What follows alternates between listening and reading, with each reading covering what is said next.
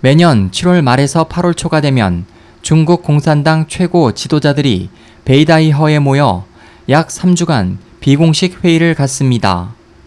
지난 30년간 중국 국정에 관한 많은 중대 정책과 인사 안건이 이 비공식 회의에서 제기되거나 결정되어 왔는데 이 회의는 베이다이허 휴가로 불리기도 합니다.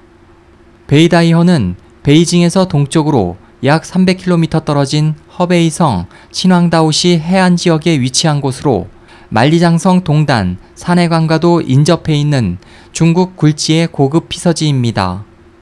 지역 내에 흐르는 대하강이 발해로 흘러들고 강 북측에는 경치가 아름다운 모래사장이 펼쳐져 있습니다.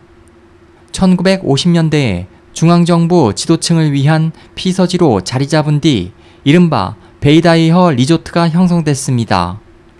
베이다이허가 각광을 받게 된 것은 덩샤오핑 시대부터입니다. 당시 지도층은 표면적으로는 가족과 함께 휴가를 보내고 있는 것으로 되어 있었기 때문에 리조트 내에서는 관할 부서 및 소속 계급에 관계없이 마음 편하게 서로 방문할 수 있지만 그에 관련된 모든 상황은 비공식으로 처리됐습니다. 이 리조트 회의에서는 공식 회의나 공공장소에서 접할 수 없는 주제가 마작을 두거나 차를 마시거나 혹은 수영을 하면서 다뤄집니다. 다시 말해 베이다이허는 이 시기 공산당 내부 파벌이 서로 상대의 사고나 상태를 살펴 협상과 타협을 거듭하고 협조를 구하기 위한 중요한 정치의 뒷무대가 됩니다. 마오쩌둥 시대에서는 베이다이어 회의가 그리 중요시되지 않았습니다. 당시 최고 지도자로서 권력을 잡고 있는 마오쩌둥은 자신이 원하면 언제 어디서든 누구와도 회담이 가능하고 또 어떠한 최고 지시도 마음대로 할 수 있어 관료들 간의 비공식 회담과 흥정이 필요치 않았기 때문입니다.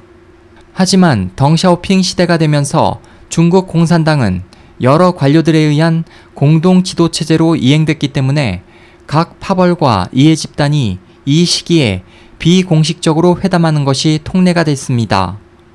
그에 관한 많은 미략이 이 베이다이어 회의에서 은밀히 이뤄졌습니다. 장점인 후진타오 시대에도 이 관례는 계속됐습니다.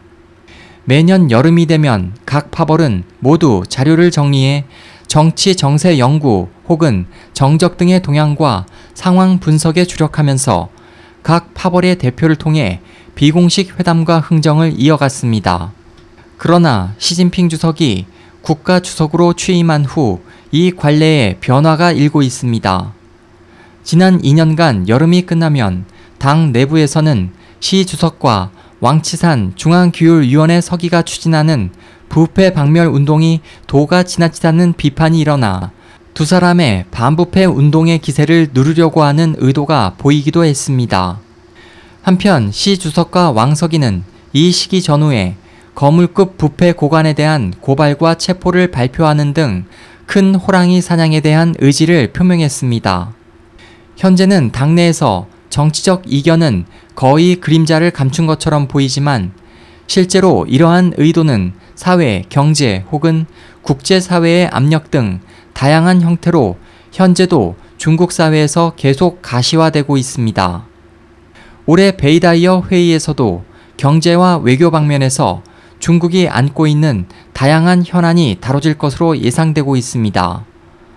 SOH 희망지성 국제방송 홍승일이었습니다.